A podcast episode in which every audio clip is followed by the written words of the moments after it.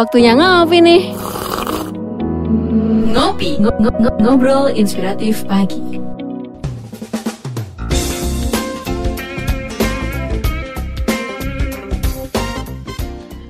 103,8 Prima Radio Surabaya Musik enak seharian Assalamualaikum selamat pagi sahabat Prima Senang sekali Pagi ini kita kembali ngopi bersama ya Ngopi yang ini adalah ngopi inspiratif pagi Ngobrol inspiratif pagi Ya, dan hari ini kalau hari Rabu menu kita adalah Business and Marketing.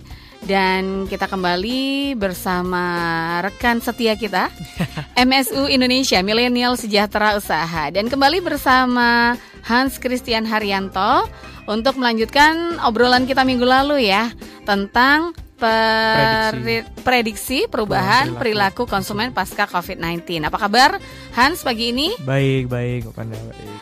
Kita sapa juga ya yang sedang bersama kita, sahabat Prima dan juga rekan Rau FM yang ada di Padang Sidempuan. Kemudian juga sahabat Tri dan rekan Patra. Sahabat Kandis, pendengar si radio.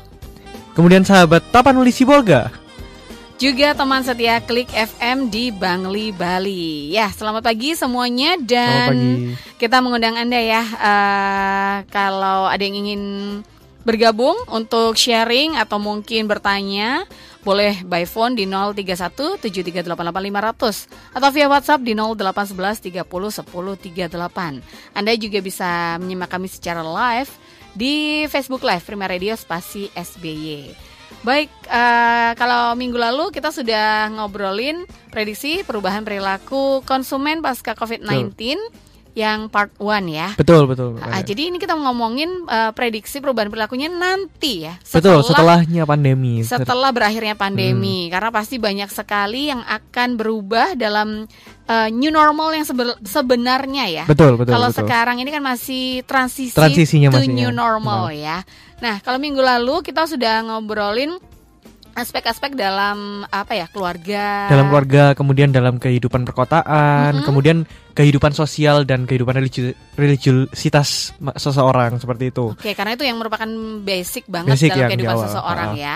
Oke kita masuk ke yang part 2 ya. Betul. Ada apa aja nih di part 2 yang kita akan obrolin hari ini? Jadi untuk hari ini kita akan membahas ada empat topik ya. Kalau kemarin mm-hmm. kita bahas tiga topik hari ini kita bahas empat topik. Yang pertama adalah digital life dan privacy, kemudian shopping and consuming, working and professional life, dan yang terakhir adalah learning and schooling. Nah, kita masuk yang pertama. Digital life, kehidupan kehidupan digital seseorang, kehidupan digital kita dan privasi dalam dunia digital itu akan semak, akan mengalami perubahan juga. Akan diprediksi akan mengalami perubahan. Yang pertama adalah dalam dalam kehidupan digital semuanya itu jadi lebih virtual. Jadi hmm. sudah bukan menjadi uh, ada aspek-aspek yang virtual ada yang tidak tapi menjadi terintegrasi secara virtual jadi Benar. kita bisa bilang sebagai the virtual century hmm. yang mana dalam virtual century ini ada working playing dan learning gitu loh hmm. jadi kita bekerja juga kita belajar kita bermain semuanya itu menggunakan digital kalau dulu mungkin hanya menggunakan internet cuman buat hiburan hmm. kemudian atau ada uh, beberapa orang yang menggunakan internet hanya untuk bekerja. Tapi tapi sekarang sudah menyeluruh segala kegiatan kita itu tidak bisa lepas daripada internet. Mm -mm. Jadi semuanya sudah digantikan. Bahkan hiburan pun sudah digantikan oleh platform digital seperti kita tahu. Bioskop tutup. Mm -mm. Tapi orang nggak bisa nakal. Dan ini juga dimanfaatkan sama Netflix contohnya. Mm -mm. Nah, seperti Termasuk itu. rekreasi ya betul, sekarang ya. rekreasi, ya. Betul. Bahkan yang rekreasi ini mungkin sebenarnya pengalaman fisik ya untuk refreshing, tapi akhirnya sekarang karena terbatas sehingga banyak layanan rekreasi online, online ya. nah, di kebun binatang atau akuarium iya, gitu iya. ya banyak sekali sekarang ya. Jalan-jalan online. Hmm, ya obyek-obyek wisata. Terus kemudian yang kedua itu juga uh, terkait dengan digital banking. Hmm. kalau kita mungkin dulu uh, memahami digital banking itu sebagai untuk transfer kemudian hmm. untuk hanya untuk uh, lihat cek mutasi rekening dan lain hmm. sebagainya. Tapi sekarang benar-benar terintegrasi. Jadi kita bisa bilang sebagai end to end solution di mana digital banking ini benar-benar menghadirkan fitur yang full lengkap dalam satu aplikasi mm-hmm. di milik dari platform bank tersebut. Di mana nantinya ke depannya kantor cabang itu tidak lagi menjadi sebuah diferensiasi dari sebuah bank karena semuanya itu sudah tergerus oleh digital banking. Ke depannya mungkin kita dari prediksi kami kantor cabang itu nggak lagi melayani konsumen secara banyak seperti yang sekarang Hmm. ini ngantri enggak tapi beralih fungsi khusus untuk memberikan high value service jadi memang benar-benar untuk konsumen yang high level gitu loh untuk Mm-mm. uh, digital banking untuk untuk untuk bank secara uh, kantor cabang seperti itu di mana semua in- servisnya itu sudah terintegrasi di satu aplikasi Ya ada juga sekarang customer service online ya. Betul, Jadi betul. via WhatsApp call, eh, sorry, via eh, tatap eh, video call, video call, video, sorry, vid- Ha, video call. conference gitu ya Mm-mm. benar-benar jadi memang uh, digital banking ini banyak banyak banyak akan terjadi perubahan juga Mm-mm. di dunia perbankan dan yang ini juga sudah kita alami ya yaitu cashless society kalau sebelum pandemi kita mungkin ada beberapa pihak yang masih agak ragu mau Mm-mm. pakai uh, e-wallet kemudian setelah pandemi orang justru menghindari untuk kontak fisik Cash ya. cash Mm-mm. jadi ini yang membuat perilaku konsumen itu berubah. Contactless ini akan menjadi fitur layanan yang wajib disediakan oleh kita sebagai marketer atau entrepreneur ketika melayani konsumen karena konsumen akan cenderung memilih untuk boleh bisa transfer nggak atau Mm-mm. bisa bisa OVO nggak bisa Mm-mm. dana nggak seperti itu jadi pengurangan penggunaan uang fisik itu akan terjadi semakin semakin besar gitu loh Jadi semakin krusial ya. Betul. Dan di sisi lain kita ketahui kita ketahui sekarang bahwa fintech juga sudah sudah mengalami perkembangan yang sangat pesat gitu. Mm-mm. Kita mau cari apa aja sudah ada di fintech. Ada asuransi juga ada, investment ada, kemudian eh, ada juga bank bank yang mengintegrasikan semuanya, mau nabung, deposito, kemudian juga eh, dan lain-lain mau transfer antar bank tidak perlu kena biaya. Jadi memang cashless society ini akan menjadi semakin besar. Dan yang terakhir untuk digital, ini keamanan digital ini menjadi tantangan karena kita bisa tahu Mm-mm. di internet ini semua pasti memiliki dua sisi mata pisau. Mm-mm. Di sisi lain ini membawa perkembangan dan perubahan yang baik, tapi di sisi lain pasti ada juga fraud, ada ada juga bahaya, Kelemahannya, kelemahannya. ya. Mm-mm. Ini berdasarkan survei dari Communication and Information System Security Research Center Mm. di 9 kota di Indonesia. 74 responden itu menyatakan bahwa mereka itu sadar dan paham gitu loh kalau mereka itu memasukkan data pribadi Mm-mm. ke aplikasi atau layanan online yang berpotensi mengganggu privasi. Nah, ironisnya 30 13% ini mengatakan tidak masalah dan 3 13% sisanya menyatakan dia nggak tahu kalau mereka itu masukin data pribadi. nggak sadar ya Bener. biasanya ya login login masuk masukin data Betul. ter- eh, sebenarnya tuh terekam semua di digital ya. Betul, betul. Jadi memang nantinya pasti akan terjadi resiko kejahatan dari, dari cyber yang Mm-mm. semakin besar. Di mana kita bisa lihat secara di COVID-19 ini juga ada peningkatan dari kejahatan di cyber gitu loh. Ada Mm. penipuan, kemudian ada Mm-mm. Segala macam. penyalahgunaan data ya Betul, penyalahgunaan data dan juga kita bisa tahu beberapa waktu lalu aplikasi Zoom mengalami kebobolan data Mm-mm. dan meskipun sekarang sudah enggak ya, sudah enggak Mm-mm. Zoom sudah diperbaiki. Tapi hal ini menjadi hal yang penting untuk di semua aktivitas bisnis kita yang ditunjang oleh aplikasi berbasis sistem dan online. Dan ancaman ini harus diminimalisir dengan berbagai persiapan dan sistem yang sudah direncanakan. Seperti saya sudah sampaikan di pertemu di part yang satu, Mm-mm. bahwa untuk menghadapi perubahan ini perlu kita juga mengu- menghitung resiko yang terjadi dan mengelola resiko supaya bisa meminimalisir kerugian seperti itu. Oke. Jadi kalau itu ngomongin digital life and privacy ya, Betul. karena saat ini semuanya sudah serba, digital, ya. Betul. Yang mungkin sebelumnya belum kenal Betul. dengan gi- digital, tapi harus mau nggak mau terpaksa harus mengikuti. Benar, benar. Kalau nggak gitu nggak bisa bertahan. nggak bisa ya. bertahan, jadi memang Baik itu adaptasi. secara kehidupan pribadi, sosial, bahkan sekarang arisan aja dibikin online ya. Arisan online lewat WA gitu ya. Karena nggak sekolah aja dan kerja, tapi Iya. arisan atau istilahnya kumpul-kumpul atau ya eh, keep in touch ya dengan teman-teman nih biasanya akhirnya dijalin via online, Online, ya. betul. Dan akhirnya nih eh, kalau mungkin yang sebelumnya kita bertemu tatap muka, ini kan terbatas mungkin orang-orang Hmm. yang satu kota aja, satu daerah aja. Akhirnya ini kalau ini bisa menjangkau yang di luar kota, di betul, luar negeri betul, juga ya. betul. Jadi banyak sekali manfaat sebenarnya. Betul, Tapi betul. jangan lupa kalau privacy harus ini juga. sudah mulai harus diperhatikan Hmm. di dunia digi yang serba digital ini ya.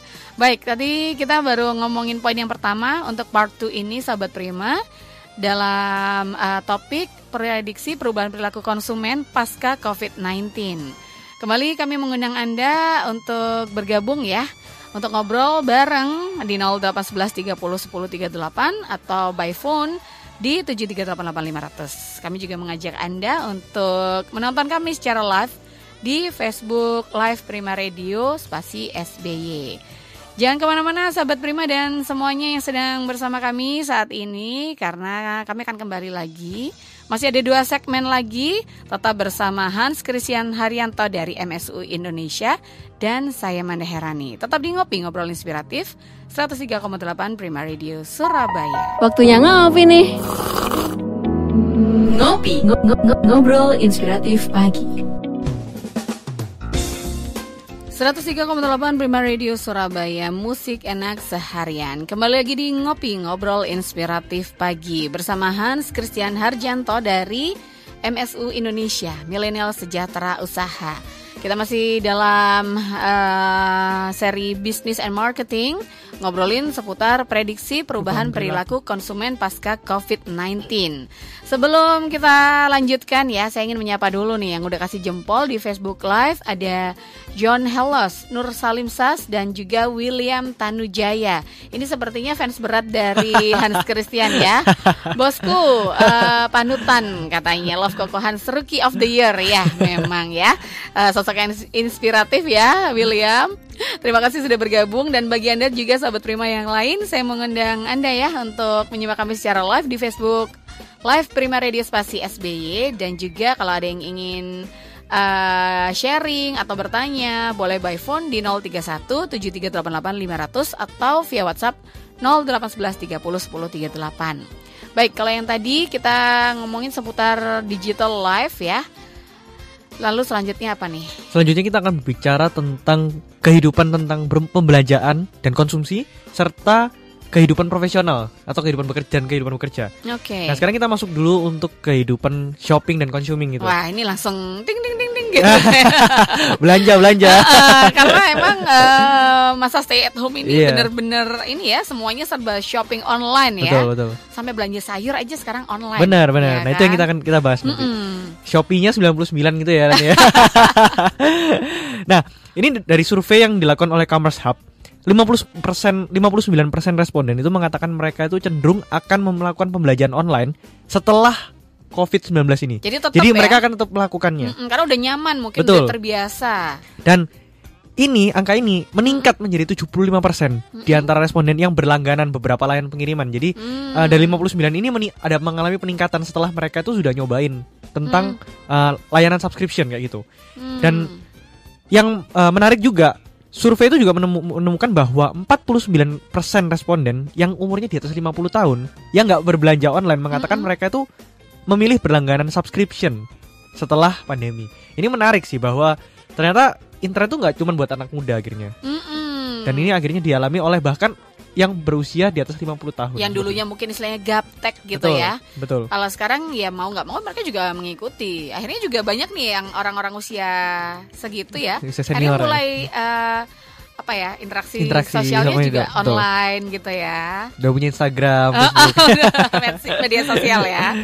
Nah, hal ini akhirnya menimbulkan eh, dua dua perubahan perilaku, prediksi Mhm. perubahan perilaku. Yang pertama, online shopping itu akan menjadi melebar dan semakin dalam. Kalau dulu kita berbelanja online itu hanya untuk mencukupkan apa yang menjadi keinginan kita, Hmm. apa yang menjadi wants kita. Tapi next, nggak cuma wants saja, tapi needs-nya kita Needs. juga. Termasuk belanja sayur itu Ah, tadi betul, ya betul. misalnya. Jadi pembelanjaan online itu akan semakin melebar dan semakin dalam. Volume pembelanjaan itu akan semakin besar. Jadi kalau misalnya sekarang uh, cuman belanja ini uh, baju misalkan, Mm-mm. belanja kebutuhan rumah tangga misalkan di uh, supermarket gitu. Mm-mm. Nah, s- ke depannya ini akan berubah. Gimana Semuanya? semuanya bisa melalui online seperti itu. Kalau dulu mungkin kayak istilahnya tuh kita cuman beli karena promo-promo aja, Iya, ha. cari promo atau cari barang-barang yang tertentu gitu ya. Istilahnya tambahan aja Betul. dari yang kita biasa belanja secara eh, di toko, Toko. langsung gitu ya. Tapi Hmm. nanti ke depannya berarti ya semuanya sepertinya akan Semuanya. tetap nyaman dengan belanja Ya, online betul. segala hal eh, Tuhannya. kebutuhan pribadi maupun keluarga ya. Betul, betul, betul. Secara online. Oke. Betul. Dan juga karena hal tersebut, karena orang sudah merasakan nyamannya Nyaman. subscription, nyamannya layanan berlangganan, Mm-mm. akhirnya model konsumsi uh, konsu- konsumen masyarakat masyarakat itu akan berkembang secara subscription.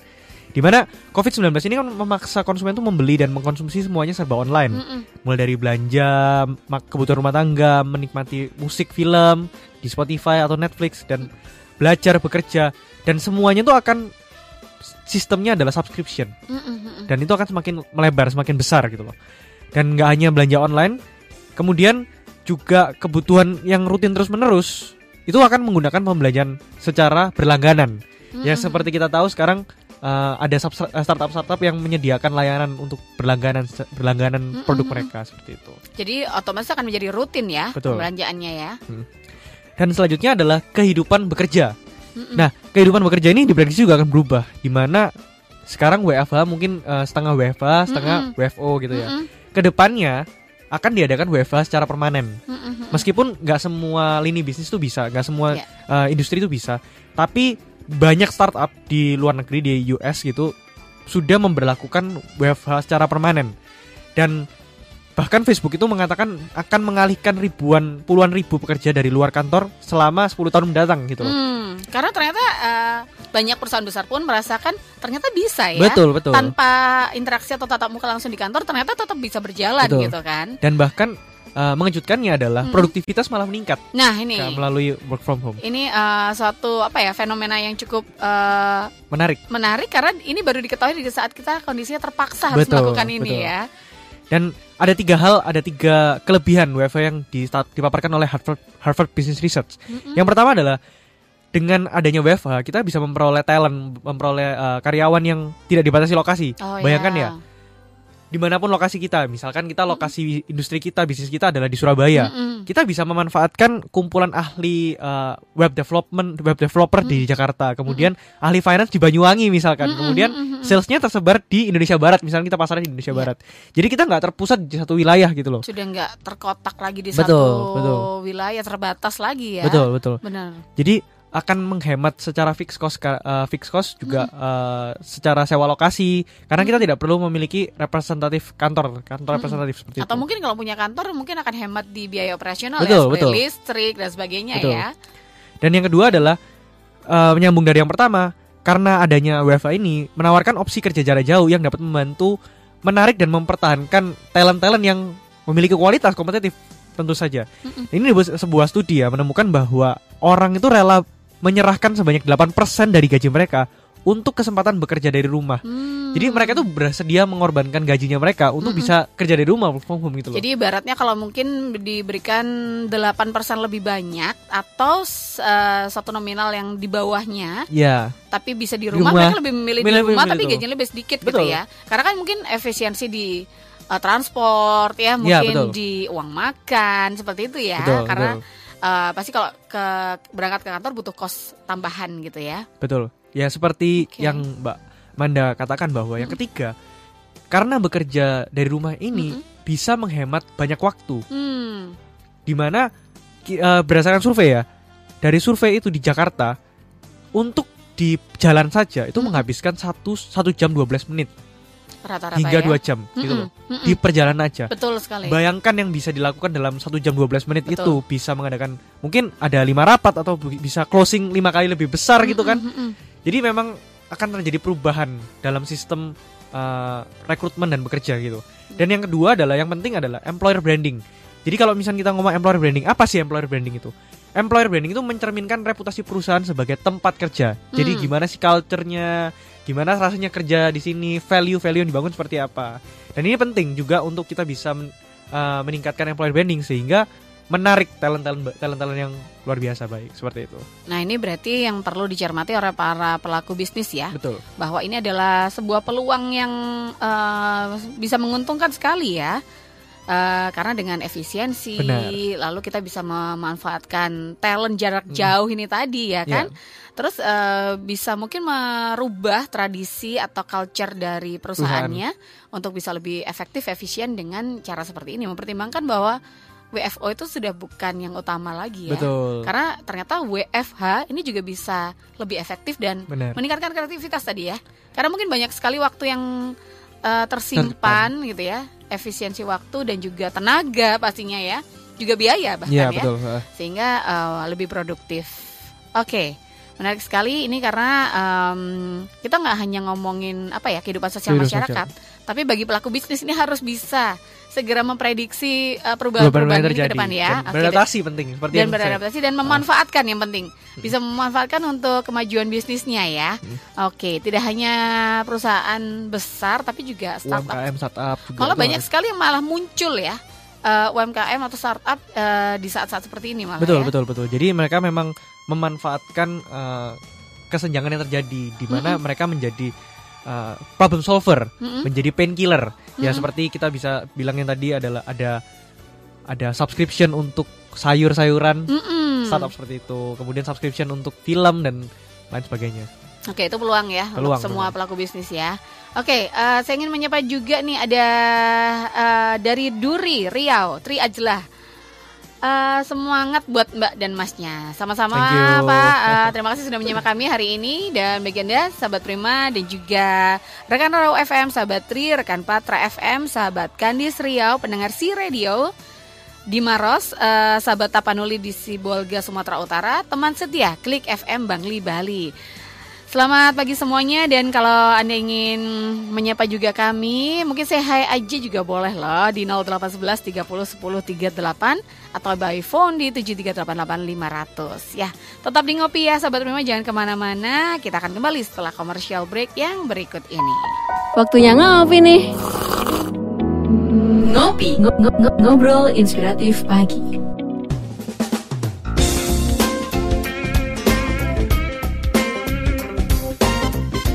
103,8 Prima Radio Surabaya Musik enak seharian. Baiklah kembali lagi di Ngopi Ngobrol Inspiratif Pagi Masih bersama Hans Christian Harjanto Dari MSU Indonesia Milenial Sejahtera Usaha.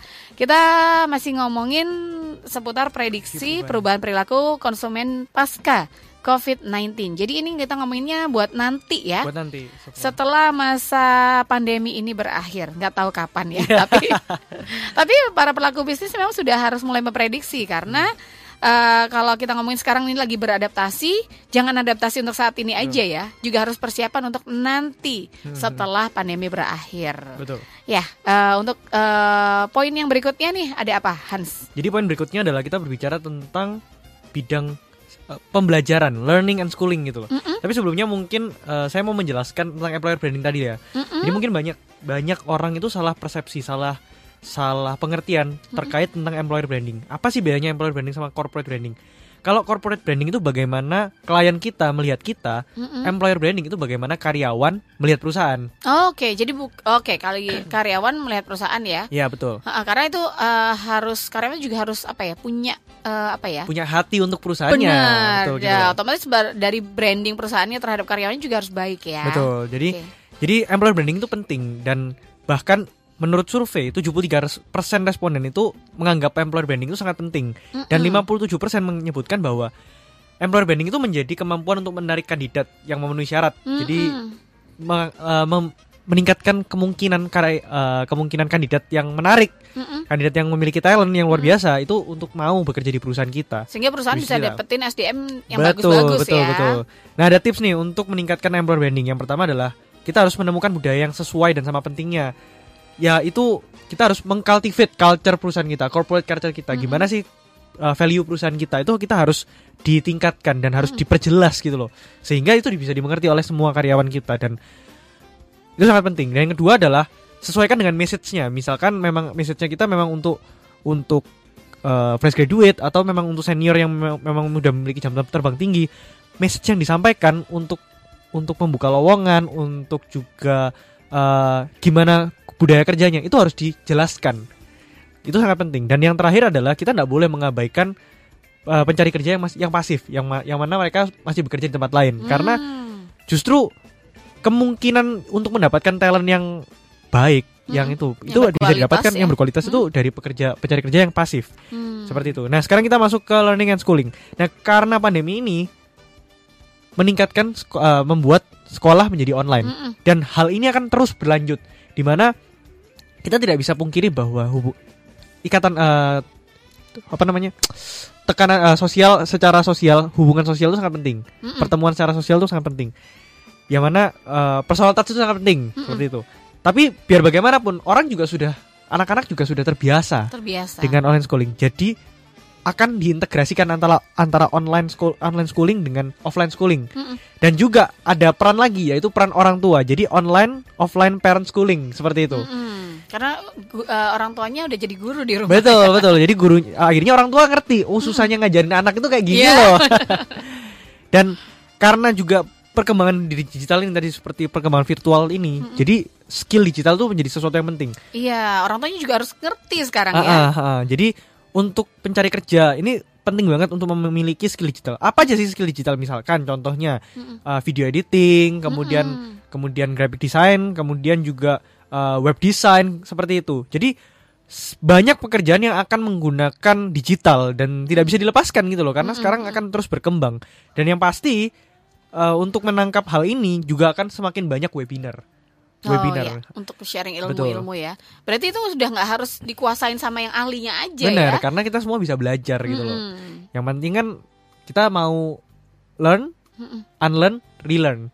Kita harus terus mau kita belajar apa yang Mm-mm. kita sudah pelajari. Mm-mm. Kemudian untuk kita mau belajar hal baru, kita harus meninggalkan apa yang sudah usang, apa yang Oke. kita pelajari yang sudah tidak terpakai gitu loh. Mm-mm, mm-mm. Unlearn, kemudian kita belajar lagi, memberikan diri kita untuk mau belajar lagi. Ya. Jadi relearn. Dan seperti itu. sekarang juga media untuk belajar semakin Banyak. banyak, dan mudah ya karena kalau dulu harus butuh waktu datang mungkin Benar. kursus atau training. Kalau sekarang bisa disimak bahkan sambil kerja aja mungkin eh, kameranya nyala kita sambil belajar Bisa, yang lain gitu bisa, kan. bisa, bisa, bisa, seperti itu. Banyak terjadi, banyak terjadi. Mm-mm. Meeting, Mm-mm. terus yang di uh, device satunya Ah, ah. lagi nonton webinar, yang lain gitu ya. Ah, Oke. Jadi eh, kita harus memanfaatkan peluang ini untuk belajar ya. Benar, benar. Jadi Karena itu akan menjadi nilai plus mungkin kalau bagi para pekerja yang ingin upgrade gitu Benar. ya. Dan para pelaku bisnis harus bisa menangkap Yap. nih orang-orang yang mau belajar seperti itu ya. Oke. kompetens menjadi sangat penting di era digital ini, di era Mm-mm. nanti pasca pandemi. Jadi Mm-mm. sekarang aja sudah penting gitu loh. Mm-mm. Demand untuk karyawan, untuk demand perusahaan untuk pekerjaan di lo- eh, lowongan untuk posisi tersebut, untuk posisi Mm-mm. yang berhubungan dengan digital, posisi yang berhubungan dengan dengan skill digital itu sangat dibutuhkan gitu loh, sangat penting untuk kita bisa menguasai. Oke, jadi mungkin bagi pelaku bisnis yang sebelumnya kalau mungkin eh, rekrut nih banyak keterbatasan juga, mungkin yang bagus-bagus nih kok di kota besar aja ya gitu kan Iya. mungkin. Eh, tapi ternyata sekarang ini mereka juga bisa loh bekerja untuk kita gitu ya. Iya, betul. Oke. Oke, em, dan kalau saya lihat nih di poinnya Hans, digital skill ini banyak banget ya, nggak banyak bahkan banget. kita sekarang ini juga harus eh, ngerti ya eh, internet, misalnya error itu seperti apa itu Iya, udah harus itu hal-hal yang ngerti karena udah kebutuhan sehari-hari ya. Benar, Seperti misalnya orang tua nih di rumah gitu kan, anak-anak yang sekolah ya harus ngerti juga gitu kan gimana benerin laptopnya, gimana benerin internetnya gitu ya.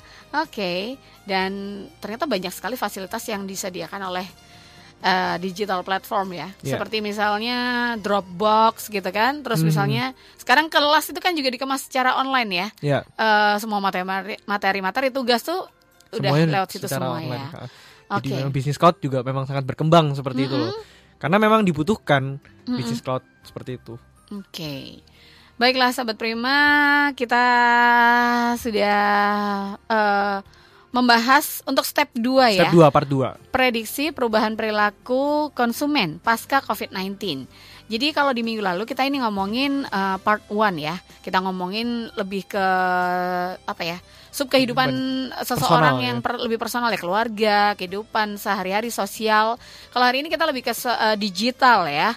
Termasuk eh, apa namanya? SDM di bidang SDM, juga. SDM ya eh, bahwa digital ini sudah semuanya ya mau keluarga, anak-anak, orang tua, juga pekerja yang sudah harus eh, benar-benar memanfaatkan dunia digital ini mhm. secara maksimal. eh, maksimal dan positif ya. Tapi jangan lupa kalau privasi dunia, dunia digital ini jangan sampai diabaikan juga. Nah, minggu depan kita akan melanjutkan ya Betul minggu depan. untuk eh, part 3 yang terakhir ya. Ya, Eh, karena ternyata eh, perubahan perilaku konsumen ini akan sangat banyak sekali yang berubah nggak hanya kalau ngomongin konsumen tapi kehidupan, Kehidupan secara umum- holistik, umum ya, ya, eh, umum. semuanya menyeluruh sehingga mempengaruhi juga pastinya dalam kita karena semua orang adalah konsumen ya. benar ya oke terima kasih banyak hari ini sharingnya Hans Thank you. Eh, sorry, ini ada yang eh, masuk WhatsApp dari Amrul. Terima kasih topik prediksi konsumennya. Next bahas prediksi bisnisnya ya. Oh, Oke, oke.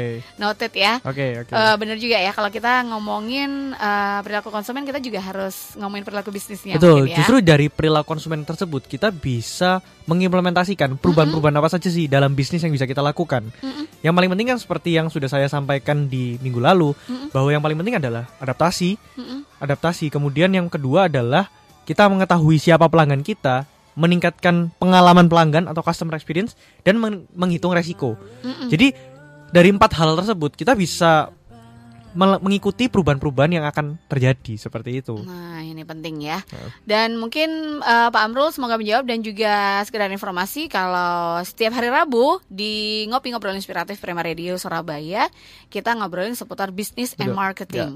Eh, kalau saya nggak salah ingat dua minggu yang lalu kita juga udah sempat ngomongin tentang bisnis opportunity Iya, yang apa ya Di masa istilahnya pandemi, di masa sebelum pandemi ini. Oke, terima kasih Pak Amrul untuk WhatsAppnya. Bagi anda sahabat Prima yang lain juga eh, kami ingatkan kalau setiap Rabu kita hadir dalam bisnis and marketing.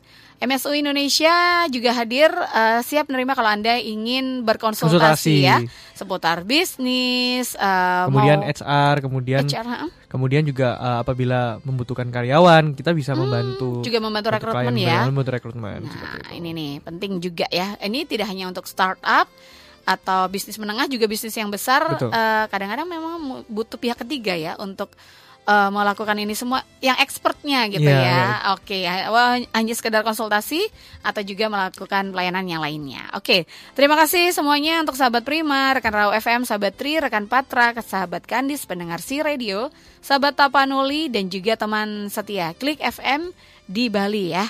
Untuk waktunya dan nyimak eh, ngopi ngobrol inspiratif kita hari ini. Terima kasih untuk Hans Christian Harjanto dan Terima juga kasih. MSU Indonesia untuk supportnya terus nih untuk Prima Radio.